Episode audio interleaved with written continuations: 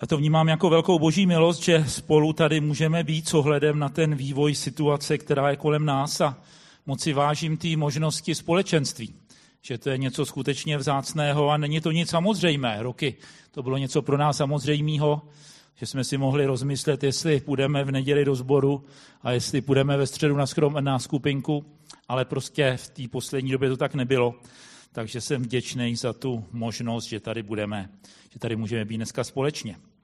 A e, to téma té biblické promluvy, kterou mám dneska, tak to je takové téma, které je vlastně na objednávku. E, protože e, jak byly ty online bohoslužby, které jsme, které jsme měli během toho, když jsme se nemohli scházet naživo, tak byly různé reakce na ty témata a sešlo se více reakcí na takový dvě schromá, nebo takový dvě témata na kázání, který měl Michal Klesnil, který eh, mluvil o uzdravování a vůbec o zdraví obecně.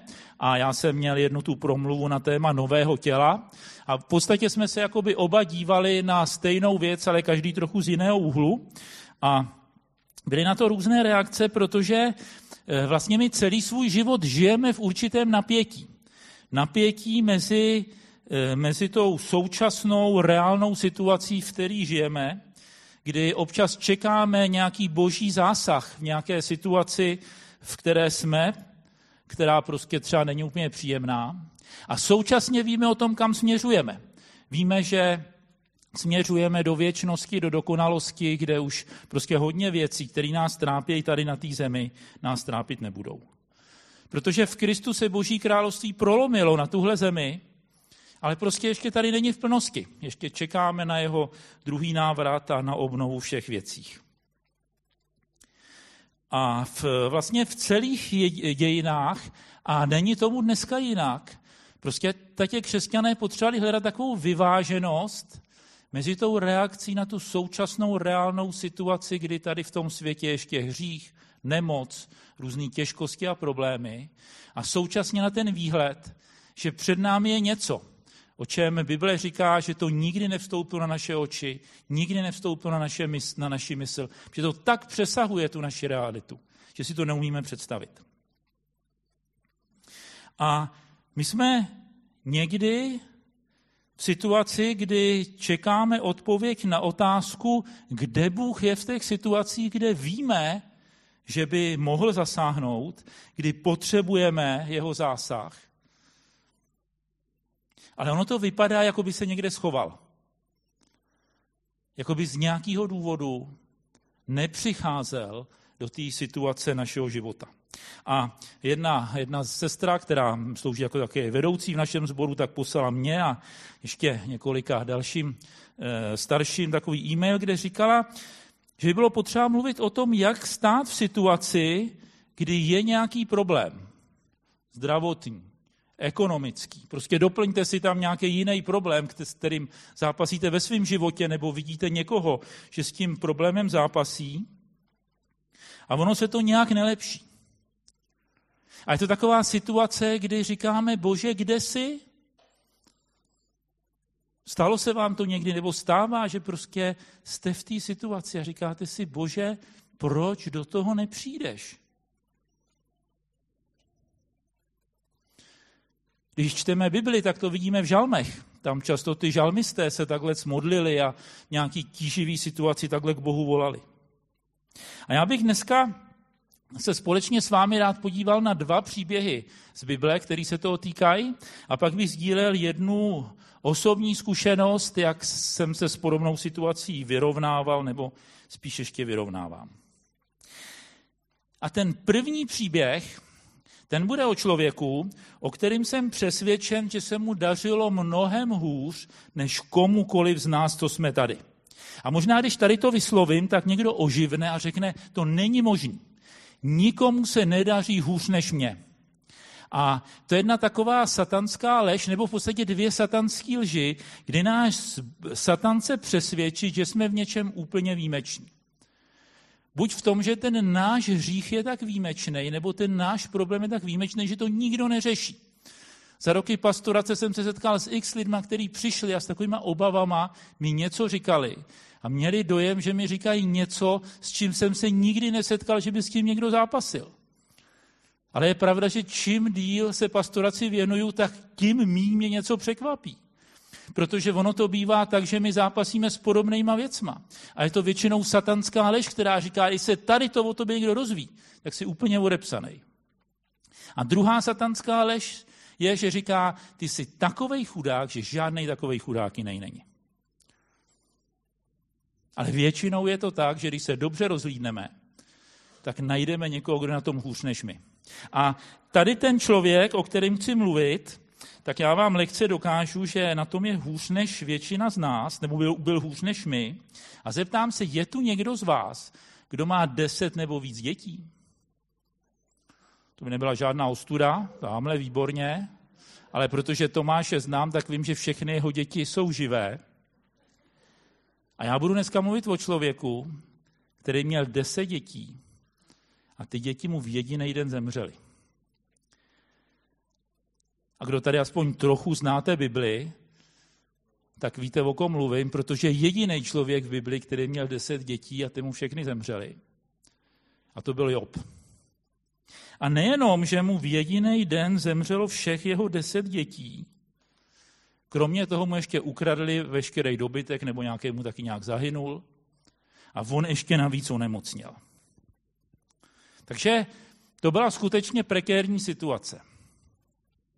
A co je na tom zajímavé, že my čteme v Bibli o různých lidech, nějak můžeme hodnotit jejich život a hodnotit, co to bylo za lidi, ale Joba hodnotí přímo Bůh. A v první kapitole Joba v osmém verši tam hospodin dokonce mluví přímo se satanem. A říká mu, hospodin se pak satana zeptal, jestli pak si všiml mého otroka Joba, neboť není na zemi jemu podobného, muže bezúhoného a přímého, bohabojného a odvracejícího se od zlého. Já myslím, že každý z nás by byl rád, kdyby tohle to Bůh o něm řekl. By řekl, podívej se na tohle člověka, na tohle muže nebo na tuhle ženu. To je bohabojný člověk. To je člověk, který eh, je spravedlivý a prostě dělá ty věci dobře. Bůh ho dává za příklad.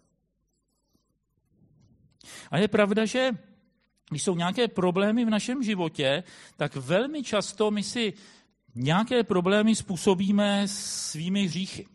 A když je nějaký problém, tak je určitě dobré e, požádat Ducha Svatého, aby nás vyspitoval a ukázal, jestli ty problémy, které máme, tak nepocházejí z, z nějakého našeho hříchu. A je pravda, že jestli jedeš na červenou a nabourají do tebe, tak prostě fakt za to můžeš sám.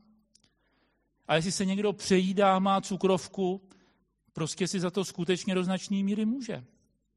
Uh, uh, Pavel Bosman kreslil takový vtip, ten si dobře pamatuje, je tam takový stůl, u něj sedějí takový tlustý muž a tlustá žena, ten plný stůl je plný jídla, ono stojí, do tam ani nevešlo, bylo taky pod stolem a ten muž se modlí a říká, bože, děkuji ti za tyhle dary a dej, ať taky nejsme moc tlustý. A modlitba je důležitá, já doporučuji se modlit, ale nemůžeme modlitbou všechno nahradit. Takže za některé problémy si můžeme. Jenomže na druhou stranu někdo jel na zelenou a nabourali do něj. Někdo se nepřejídá, má cukrovku, anebo dokonce se někdo přejídá a cukrovku nemá. A ti Jobovi přátelé, když čteme tu knihu, tak ty si říkali, když ho tady to potkalo, deset mrtvých dětí, v dobytek ukradený, onemocnej, ten musel nějak strašně zřešit. A dneska mnoho kazatelů hledá, co ten Job proved. Je spousta kázání, jsem který slyšeli, který knihy, který hledají, co ten Job udělal blbě, ale Bůh o něm říká, to je bohabojný, příkladný člověk. A tak pokud jsou nějaké těžkosti, je dobrý, jak už jsem říkal, být otevřen pro usvědčení a pokání. Ale proto buďme otevření, když se nám daří dobře, protože to, že se nám daří dobře, taky není znamení, že je všechno v pořádku. Ale současně buďme si vědomí toho, že nemusí být přímá souvislost a zde nebyla mezi nějakým selháním a e, téma problémama. A tady v tom světě, který prostě stále ještě je pod nadvládou satana, tak tady v tom světě prostě potkávají těžké věci, i bohabojní spravedliví lidi. A eh, když se podíváme, jak na tom, jak na tom ten, ten Job je, má ty mrtvé děti, dobytek fuč, je nemocný. V, ve druhé kapitole v sedmém, osmém verši čteme popis nějaké situace. Satan pak odešel z hospodinový přítomnosti a ranil Joba zlými vředy od paty až k hlavě. A on si vzal střep, aby se jim drápal, když seděl v popelu. Job sám měl v něčem problematickou teologii a o hříchu a spravedlnosti a, a, a prostě na těch dalších e, stránkách té knihy se dočteme, jak s tím zápasil, jak potřeboval nějaké boží zjevení.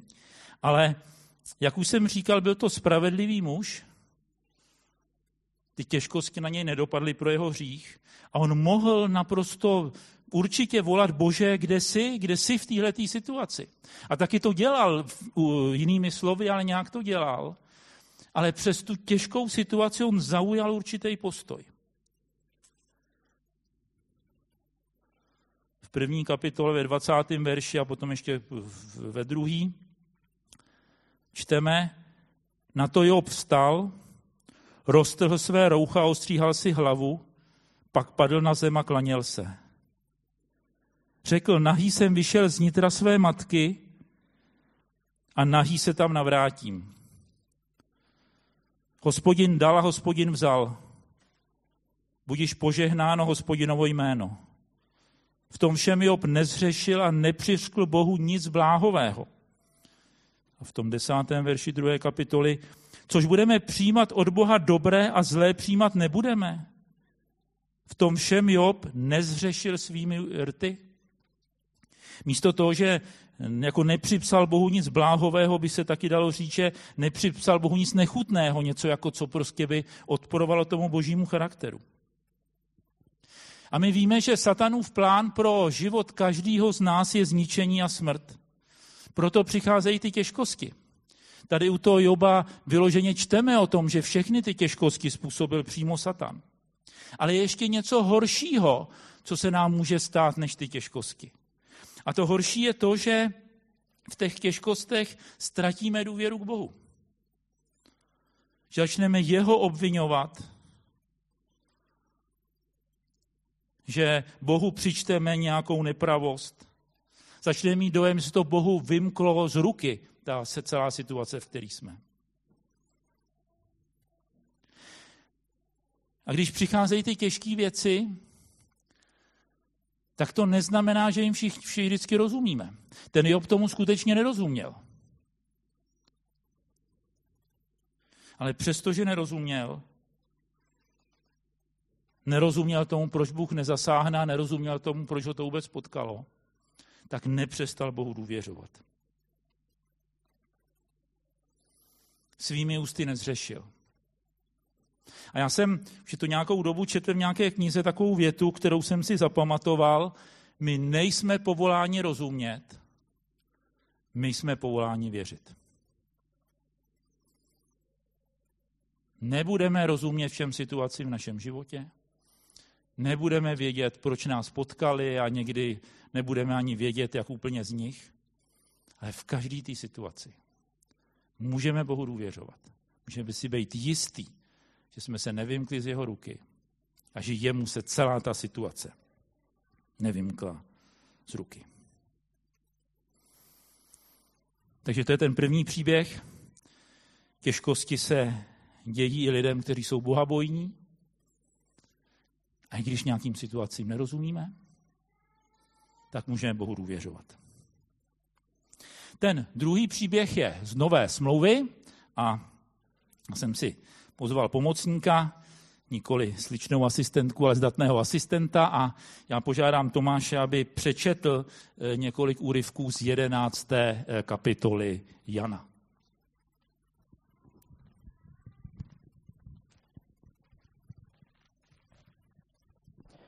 Byl nemocen jeden člověk, Lazar z Betanie, z vesnice, kde bydlela Marta a její sestra Marie. Byla to ta Marie, která pána pomazala voným olejem a jeho nohy vytřela svými vlasy. Jí bratr Lazar byl nemocen. Sestry mu poslali vzkaz. Pane, hle, ten, kterého máš rád, je nemocen. Když to Ježíš uslyšel, řekl, tato nemoc není ke smrti, ale k boží slávě, aby boží syn byl skrze ní oslaven. Ježíš miloval Martu její sestru a Lazara. Když uslyšel, že je Lazar nemocen, zůstal ještě dva dny na místě, kde byl. Když Ježíš přišel a shledal, že Lazar je již čtyři dny v hrobě, Betanie byla blízko Jeruzaléma, asi 15 stádií. Mnozí z Židů přišli k Martě a Marii, aby, aby je potěšili. Ve smutku pro jejich bratra. Když Marta uslyšela, že Ježíš přichází, vyšla mu vstříc. Marie seděla v domě. Marta Ježíšovi řekla, pane, kdybys byl zde, můj bratr by nezemřel. Ale i nyní vím, že o cokoliv bys Boha požádal, Bůh ti to dá. Ježíš jí řekl, tvůj bratr vstane. Marta mu řekla, vím, že vstane při vzkříšení v poslední den. Ježíš jí řekl, já jsem vzkříšení i život. Kdo věří ve mne, i kdyby zemřel, bude žít. A každý, kdo žije, věří ve mne, jistě nezemře. nezemře. Věříš, věříš tomu? Řekla mu, ano pane, já jsem uvěřila, že ty jsi Mesiáš, syn boží, který má přijít na svět. Ježíš znovu v sobě rozhorlen přišel k hrobu. Byla to jeskyně a na ní ležel kámen. Ježíš pravil, odstraňte ten kámen. Marta, sestra toho zesnulého, mu řekla, pane, již zapáchá, vždyť je to čtvrtý den. Ježíš jí říká, neřekl jsem ti, že jestli uvěříš, uvidíš boží slávu? Odstranili tedy kámen. Ježíš pozvedl oči vzhůru a řekl, Otče, děkuji ti, že jsi mne vyslyšel. Já jsem věděl, že mne vždycky slyšíš, ale řekl jsem to kvůli zástupu, který tu stojí okolo, aby uvěřili, že ty jsi mne poslal. A když to řekl silným hlasem, zvolal, Lazare, pojď ven. Ten, který byl mrtvý, vyšel, ruce i nohy měl svázány pruhy plátna a jeho tvář byla zavinuta šátkem. Ježíš jim řekl, rozvažte ho a nechte odejít. Mnozí z židů, kteří přišli k Marii a spatřili, co učinil, v něho uvěřili.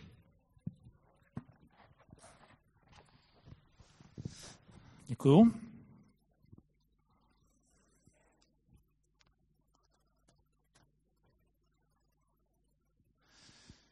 Jen o několika lidech v Bibli je přímo napsáno, že Ježíš miloval. On miluje všechny lidi, každý ho k sobě volá, ale jenom o několika lidech v Bibli je to zmíněno. A e, tady je to, kromě těch e, Lazarových e, sester, zmíněno o Lazarovi. A právě tady ten člověk, s kterým měl Ježíš speciální vztah, tak ten onemocní a zemře. Ale už jsem to zmiňoval u Joba. V tomhle světě je to tak, že v tom světě, kde vládne Satan, to nebývá spravedlivé a prostě těžké věci potkávají bohabojní lidi.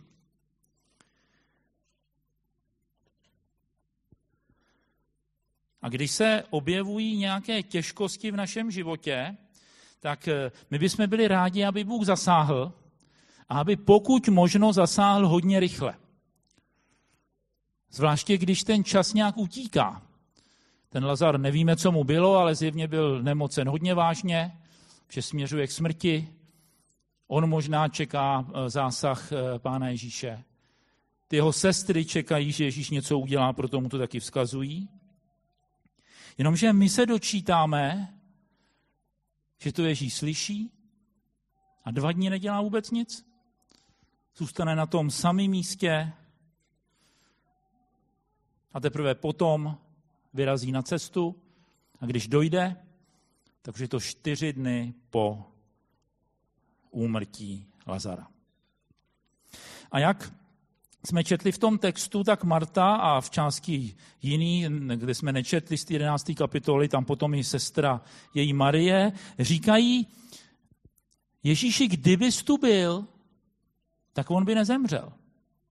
A možná je v tom i určitá výčitka. Teď to byl tvůj přítel. Tolik lidí si uzdravil. Proč si tam někde zůstal a nešel si hned? Proč si něco neudělal? A my v těch situacích, v kterých jsme a které jsou pro nás tíživý, tak lehce získáme dojem, že se Bůh nějak opožduje. Teď přece víme, že on může udělat úplně všechno. A říkáme si, jak to, že si Bože nic neudělal. Ta Marta s Marí si říkali, proč jsem nepřišel, když jsme mu zkázali. Jenomže to je takový omyl. Bůh se neopožďuje, on chodí včas, ale to jeho včas se někdy neprotíná s tou naší představou. Byl nějaký muž, ten byl takový hodně netrpělivý a říkal si, budu se modlit za to, aby byl trpělivý. A tak říkal, bože, dej, ať jsem trpělivý. A udělej to hned.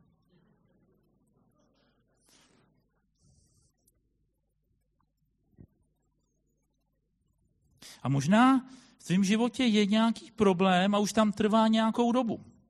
A nevíš, proč Pán Ježíš ještě nepřišel. A někdy o tom mluvím s lidma, já taky převážně nevím, proč Pán Ježíš ještě nepřišel. Někdy jo, ale většinou, většinou to prostě nevím. Ale vím jednu věc, že Bůh se prostě nezmešká. Nám připadá, že je to dlouho. Těm sestrám v případě toho Lazara, Maria a Martě, tý to muselo připadat, že už to pán Ježíš fakt prošvih, protože přišel až čtyři dny po jeho smrti. Jenomže on ve skutečnosti přišel včas. A ve 24. Eh, verši 11. kapitoly, po takovém rozhovoru pána Ježíše s Martou, ta Marta mu říká, vím, že vstane při vzkříšení v poslední den. A tady v tom jejím vyznání je jedna pozitivní věc, ale taky jedna negativní věc. A ta pozitivní je, že ona eh, má dobrou perspektivu věčnosti.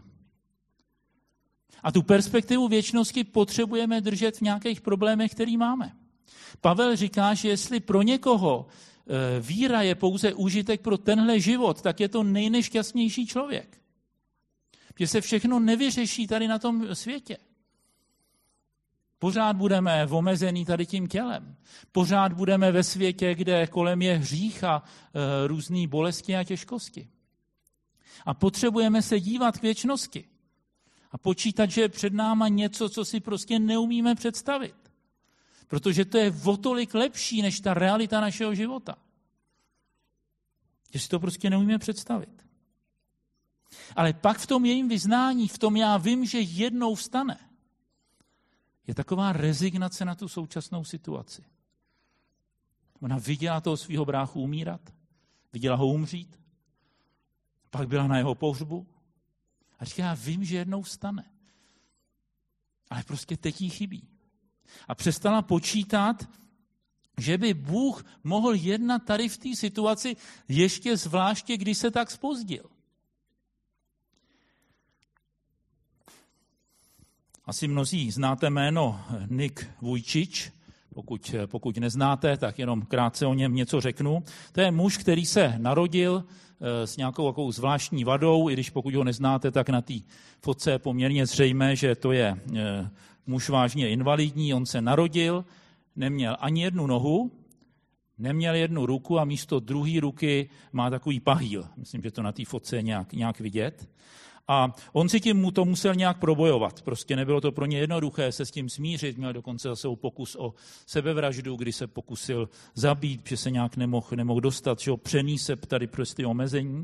Ale pak se setkal s Bohem. Dneska, dneska je to muž, který slouží na různých přednáškách, je ženatý, má dokonce děti. Ale četl jsem s ním jeden rozhovor a tam mě zaujala kromě mnoha jiných věcí jedna věc. On říkal, já doma ve své skříni já mám koupený boty. Protože kdyby mě Ježíš uzdravil a ty nohy mě dorostly, tak se si hned obouta vyrazit. A někdo řekne, no jo, ale bude mít 8 a 30 nebo 45, že jo? Ale vidíme nějak, že to, že to není podstata tý, eh, toho problému. On prostě ví, jaký je to jeho omezení ví, že statistická pravděpodobnost je hodně vysoká, že prostě tady v tom omezeném těle prostě dožije svůj život a jednou bude mít to nový tělo v Božím království. Ale nepřestal počítat s tím, že Bůh ten zázrak může udělat. Nemá ho zaslíbený, neříká určitě, že to stane, protože tomu Bůh nikdy neřekl. Ale prostě koupil si ty boty nebo spíš někdo mu teda koupil ty boty, aby prostě dával najevo, že počítá s tím božím jednáním. A to je něco, co potřebujeme nestratit. Nestratit tu realitu vzkříšení, tu realitu Božího království, ale současně nestratit to, že Bůh jedná i dneska. A ono to pokračuje a pán Ježíš v tom 38. verši čteme, Ježíš znovu v sobě rozhodlen přišel k hrobu, byla to jeskyně a na ní ležel kámen. Ježíš pravil, odstraňte ten kámen. Marta, sestra toho zesnulého, mu řekla, pane, jí zapáchá. Vždyť je to čtvrtý den. A my přece tak dobře víme, že nějaké věci nejdou. V žalmech je napsáno, že Izraelci znova a znova vyměřovali hospodinu cíle. Mu říkali, no tady to prostě už neuděláš.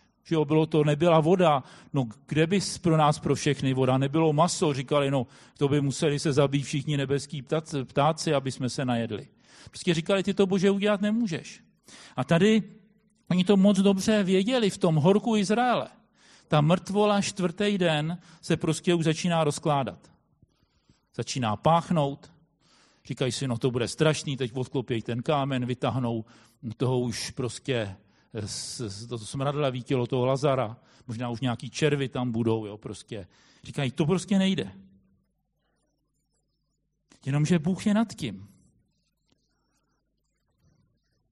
Ježíš říká, neřekl jsem tě, že jestliže uvěříš, uvidíš boží slávu? A Ježíš ho fakt zkřísil. Nepřišel pozdě. Nevadilo mu, že to tělo už se čtyři dny rozkládá. Prostě toho Lazara vzkřísil. A samozřejmě jednou ten Lazar umřel. A čeká na to konečné vzkříšení, na to nové tělo. Ale v tu chvíli Ježíš zasáh. A možná v tvém životě je nějaká nemoc nebo nějaký jiný problém, který už taky začíná smrdět, protože už je tam hodně dlouho. A říkáš si, s tím se prostě nic neudělá. Jenomže to nevadí, že to trvá dlouho. Možná o to bude větší boží sláva. Jak jsme četli na závěr, nebo jak Tomáš na závěr toho textu, tak mnozí uvěřili v Ježíše, když viděli to Lazarovo vzkříšení. A něco takového se může stát i v našem životě. Díky nám, pokud zachováme věrnost, pokud budeme Bohu důvěřovat, a pokud půjdeme a budeme následovat Ježíše kamkoliv půjde, bez ohledu na ty okolnosti. Protože jsou věci, které nás nějak limitují. Jsou situace, které nás fakt nějak omezují. Možná musíme něco změnit kvůli tomu ve svém životě. Ale vždycky je možný Bohu důvěřovat. Vždycky je možný ho následovat. A vždycky je nějaký řešení, který je od něj. A někdy se nám může stát, že čteme Bibli, četli jsme dneska ty dva příběhy, nebo velice rychle, že jo? Určitě, kdo neznáte ty příběhy, tak si je přečtěte. Přečíst knihu Job stojí za to a přečíst si celou kapitolu Jana 11 taky stojí za to. Ale může se nám stát, že Bible a ty příběhy se stanou takovou jako teorií pro náš život. A nějak oddělíme ten svůj život, to, to, čteme, to čteme v Bibli. Ale ty biblické příběhy těch lidí, eh, to prostě nebylo jenom proto, aby jsme se něco dozvěděli, ale z toho se máme něco naučit a můžeme to aplikovat ve svém životě. A je důležité, aby jsme ty biblické pravdy aplikovali do svého života. Aby když se dostáváme do podobných situací, tak aby jsme hledali to správné jednání, tu víru, ke který Bůh pozbuzoval ty biblické postavy, tak aby jsme se ke stejné víře nechali pozbudit i my. Já jsem zmiňoval, že vedle těch eh, dvou biblických eh, příkladů zmíním ještě nějakou svoji osobní zkušenost a já jsem v posledních měsících měl příležitost se vyzkoušet to, jestli to, co v Bibli je, a to, co často kážu, tak jestli je to něco, s čím počítám ve svém životě. Mnozí jste, nebo většina z vás ví, že eh, někdy od dubna zápasím s nějakýma zdravotníma problémama, začal jsem dvakrát vidět, prošel jsem spousta vyšetření o takových katastrofických eh, eh, možných eh, diagnóz, až prostě nakonec se zjistilo, že mám nějaký autoimunitní onemocnění, který napadá konce nervů. A občas se mi někdo ptá, jestli už dobře vidím. Já vidím pořád dobře, protože ty oči jsou dobrý, ale nefungují ty nervy kolem těch očí. A takže prostě, když někdo jako mě pouzbuzuje slovy, když bude žít, jíst víc mrkve, jak ono se to vyřeší, tak tak jednoduchý to není. Ale eh, děkuji taky všem za zájem, za nabídku pomoci i za modlitby. Ale samozřejmě, když se ty, když se ty problémy objevily, tak se o toho dubna modlím já, modlí se moje rodina, starší zboru mě mazali olejem a modlili se za mě. A mluvil jsem o tom s Bohem. Já jsem se naučil za ty roky, co s ním chodím, neklás moc otázky, proč, protože na ty se těžko někdy dostane odpověď. Konečně ten Job a ten Lazar taky těžko prostě mohli chápat, když v té situaci byli proč. Ale kladl jsem si spíš otázku, pane, kde jsi v tom ty? A skutečně jsem eh, nějaký věci zaslech pro sebe, ale eh, chtěl bych spíš zmínit něco jiného. Když mě bylo nejhůř, když jsem nemohl otevřít pravý oko vůbec, protože jsem neovládal to pravý víčko a levý se mi přivíralo, tak jsem postupně si připomněl takové čtyři věci. Ta první věc, jsem se znova ujistil, že jsem v boží ruce. Že tomu nerozumím, stejně jako tomu nerozuměli ty biblické postavy, ale se to Bohu z ruky nějak nevymklo, že možná se něco změní v mém životě, možná ta poslední třetina, čtvrtina, nebo kolik mě pán tady ještě vyměřil, bude něčem jiná, než jsem plánoval. Musel jsem udělat nějaké změny ve své službě, po dlouhé době jsem musel o prázdninách třeba zrušit něco, co už jsem slíbil, že jsem to prostě nebyl, nebyl v té době schopný naplnit. Ale znova se mě připomněl jeden můj oblíbený verš z prvního dopisu do Korintu, kde Pavel píše, nepotkala vás zkouška nad vaše síly. Nepotká vás zkouška nad vaše síly.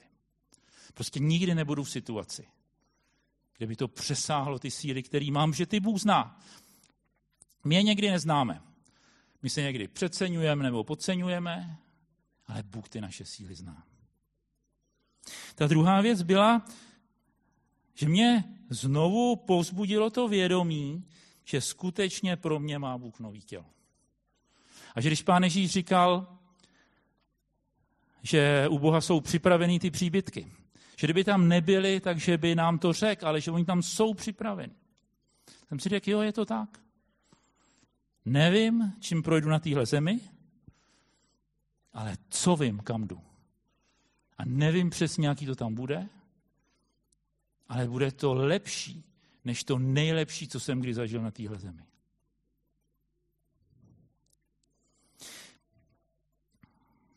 Ta třetí věc byla, že jsem si znova připomněl, že ty nemoci jsou od zlého, že my jsme skutečně uzdraveni Kristou synalský. Že to, co se stalo na kříži, prostě platí. Přestože to třeba ne vždycky vidíme hnedka tady, tak v té boží realitě to je hotový. Že máme jeho spravedlnost a že vyhlížím to jeho nadpřirozený uzdravení, přestože ho zatím nevidím a nevím, proč jsem ho neviděl. A my za chvíli skončí eh, to moje slovo a budeme se tady dneska modlit za nemocný a modlit za eh, Eh, za různé těžkosti, které třeba někdo má, protože Bůh je živý a jedná. Modlím se dál za nemocný, jako v době, kdy jsem žádný zdravotní problémy neměl. Minulý týden jsem mluvil s nějakým mužem, za kterým jsem modlil asi před 14 dny a skutečně se stalo něco v jeho zdravotním stavu. Prostě se to posunulo. Filip Mohabir, který je duchovní otec Píta Gejma, který nám jezdívá sloužit, teď tu nějakou dobu nebyl díky těm opatřením, eh, že nemůže z Anglie sem lítat, ale který nám slouží, tak to byl muž, který celý život byl vážně nemocný, umřel, bylo něco přes 60 a v jeho službě je potvrzeno mnoho uzdravení, mnoho zázraků. Někdy je to tak, že Bůh si používá právě někoho, u koho by se to nečekalo, protože se projevuje boží moc a ne naše moc. A tak Nemyslím, že budou dneska uzdravení všichni nemocní, co jsou tady a pravděpodobně nebudou vyřešeny všechny problémy, ale některý budou. A pokud nebudou dneska, tak to prostě nevzdej. Nevzdej to očekávání, ten výhled na to, že je tady živý Bůh, který je nad problémem, který je nad tím, s čím zápasíme, který je nad tím, čemu teďka nerozumíme. A ta poslední věc, ta možná byla nejvíc emotivní, ale čas od času, nevím, jak to máte vy, ale čas od času potřebuju nějaký takový nový setkání s Bohem. A jsou lidi, kteří říkají, dvě hodiny jsem chválil pána pak jsem se s ním setkal a podobně. Ale já se s Bohem převážně setkávám v takových zvláštních situacích a tentokrát jsem se s ním setkal v tramvaji. A e, když jezdím z kanceláře, že zežerte v domu, tak jdu prostě na tramvaj, pak jedu tramvají. A tak jsem se modlil cestou z tramvaje, pak teda z tramvaje na tramvaj, pak jsem usedl do té tramvaje. A prostě najednou jsem vnímal, že Bůh do té situace nějak vstupuje. A že prostě mě volá k nějakému rozhodnutí. A já jsem v té tramvaji, jak jsem tam tak seděl, vlastně tak pomalu vlekla, protože teďka, jak se tady vylepšilo to, že tramvaj jezdí spolu s autama v jednom pruhu, tak jezdím domů asi o 10 minut dřív, díl než předtím. Tak eh, jsem tu cestu, jak jsem tam jel, tak jsem s Bohem mluvil a říkal jsem mu, bože, já nevím, co je přede mnou, ale co vím, že to nevzdám. Nepropadnu sebe lítosti, to je taky taková satanská past, už jsem o tom říkal, že si říkáme, já jsem na tom nejhůř ze všech, jsem takový chudák. To je lež. Ale ani neudělám nějaký eh, takový, to převážně člověk takhle nerozmyslí, ale jsou lidi, kteří, když se dostanou do těžkostí, tak udělají se satanem nějakou smlouvu. Říkají, já ti dám pokoj a ty mě dej pokoj. A jestli Satan zjistí, že když ti dá nějaký problémy, tak začneš stahovat z toho, co po tobě Bůh chce, no tak nějaký přidá, že ví, že to je účinný. Já jsem říkal, bože, já to nevzdám. Ať se bude dít cokoliv, ať se něco změní v mém životě, tak já prostě chci jít za tebou a v rámci těch sil, co mám, tě následovat. A možná jsem se modlil za to dnešní schromáždění, tak jsem si říkal, možná jsou tu někteří, kteří mají dojem, že se Bůh nějak ztratil. Že jsi v nějaké situaci. A říkáš si, Bůh se v tom nějak ztratil. A voláš, kde jsi Bože, nebo nějak jinak, nejde o to, jestli zrovna touhle s tou větou. A chtěl bych říct čtyři věci vám. Jsi v boží ruce, Čeká tě nebe, Bůh je s tebou a nevzdej to. Jsou to jednoduché věci. Jsi v boží ruce, čeká tě nebe. Bůh jedná i dnes a nevzdej to. A my jsme dostali eh, před časem od modlitebně prorockého týmu takové vyznání, a já bych rád, kdybychom dneska to vyznání tady společně proklamovali. Samozřejmě, jestli to nechceš, nebo tak se cít v tom úplně svobodný. Ale to, co napsal prorocko-modlitební eh, tým, tak to bylo takový vyznání, nevím úplně, jak ho přijali, ale to vyznání zní, nebojím se ničeho, Bůh je se mnou a jedná. Nejsem mu lhostejný. Bůh je moje jediná naděje. S ním projdu. A vyznání to není, že říkám něco, co není pravda a snažím se to sugerovat. Vyznání není, že když mě bolí palec, tak vyznávám, že palec mě nebolí a když to řeknu stokrát, tak mě přestane bolet. Vyznání to je věc víry, protože víra je, že výraz je důkaz toho, co ještě nevidíme. A když my stojíme v nějakých situacích, tak je důležité, aby jsme na ty situace měli ten boží pohled, ten boží vítězný pohled, a ne ten pohled porážky. A tak máme tam tu proklamaci eh, eh, na promítání, takže kdo můžete a kdo chcete, pojďte, pojďte povstat. Já to ještě jednou přečtu a pak bychom to mohli společně, společně vyznat. Takže přečtu to a pak to, pak to vyznáme. Nebojím se ničeho, Bůh je se mnou a jedná.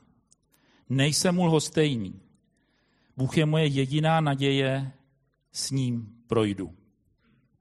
Takže pojďme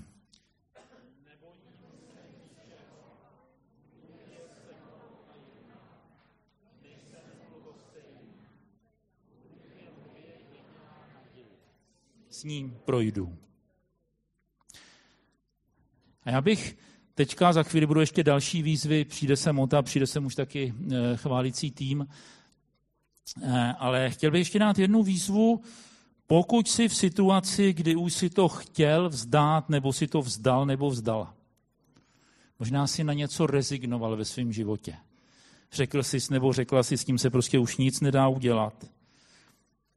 Je to prostě špatný, i když to takhle neřekneš, tak vlastně počítá s tím, že ta boží pravice je ukrácená. A tak já bych, pokud chceš tady to nějak změnit a prolomit, tak teďka mm, se budeme za to modlit. Já půjdu taky dolů a prosím už taky, aby tom přišel modlitební tým, starší a modlitební tým, že ještě přijde o to budou nějaký další výzvy. Ale já se teďka ještě budu modlit a pokud chceš požehnat do toho, do nějakého boje, v kterém stojíš, ať už je to zdravotní problém, je to nějaký problém ekonomický, problém jiného druhu, tak přijď dopředu a e, já nebo někdo ze starší nebo z týmu tě rádi požehnáme. Protože někdy prostě ten boj e, sami už nějak nedáváme, ale potřebujeme ty ostatní. A věřím, že Bůh je tady dneska s námi. Právě proto, aby nás pozbuzoval. Aby jednal v těch situacích našeho života, s kterými si sami rady nevíme. Svatý Bože, já ti děkuji za to, že ty jsi živý Bůh, že se nic nezměnilo, že se nic nezměnilo z doby, kdy, eh, kdy byl Job na tomhle světě, že se nic nezměnilo z doby, kdy byl Lazar na tomhle světě, že se nic nezměnilo ani od té doby, když ty si Ježíši tady chodil fyzicky, že tvoje moc je pořád stejná, že ty stále si stejně mocný jednat, vysvobozovat, proměňovat. Bože, já ti děkuji za to, že tě smíme znát a můžeme ti věřit že sice někdy ti možná v něčem úplně nerozumíme, ale můžeme ti věřit. Pane, já také prosím za každého, kdo, koho prostě ty okolnosti nějak skrouhly. Koho skrouhly ty těžkosti. Kdo prostě v něčem teďka těžko bojuje. Já tě, pane, prosím o to, aby ty si jednal. Prosím tě za pozbuzení, za pozdvižení.